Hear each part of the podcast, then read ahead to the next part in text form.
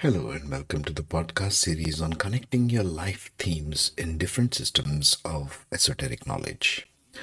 The podcasts in this playlist are designed to bring you a deeply reflective study between three dominant systems of esoteric knowledge in the discovery of self the Vedic astrology, the I Ching Book of Changes, and the Gene Key systems.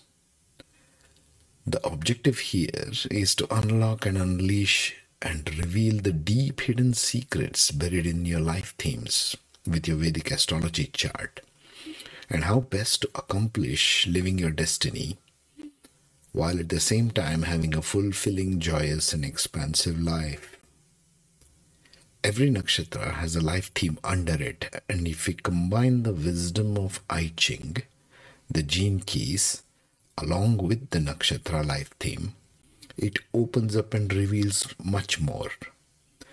This would mean a world of difference in how you approach the understanding of your own Vedic astrology chart, yourself, your friends and family, even your marriage and your career paths. If you have come to this podcast, it is assumed that you have some degree of knowledge of your Vedic astrology chart the 27 nakshatras and their themes. If not, you can begin the journey by visiting the playlist, The Heart of the Nakshatras, as well as the 27 Nakshatra playlist available on this channel.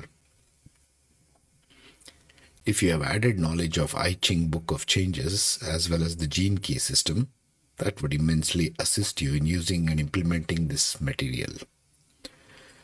For any personal consultation, my contact details are in the description box. If you have made any discoveries about your chart in this journey with me, I would love to hear those in the comment section. The way to use each of these podcasts is really simple. There are three boxes shown there natal chart, the Navamsha chart, and the Dashamsha chart, or the natal chart D1 chart, the Navamsha chart, which is also called as the D9 or 9th divisional chart, and the Dashamsha chart or the 10th divisional chart. So, what you do is this. You plot your Vedic astrology chart, check the ascendant nakshatra in the natal chart and its life themes, reflect on the hexagrams and I Ching covered in this podcast series for overcoming those themes reflect on the gene keys covered here for overcoming those themes. Similar for Navamsha also. Navamsha, or the ninth divisional chart in Vedic astrology, reflects your life post 36 years of age when Saturn matures, so to speak, or even after your marriage. Follow the steps in the same thing in natal chart into Navamsha and Dashamsha also. Check if there is a dominance of one nakshatra, two or more planets of those themes becoming pronounced. The Dashamsha or the 10th divisional chart reflects your career or business life.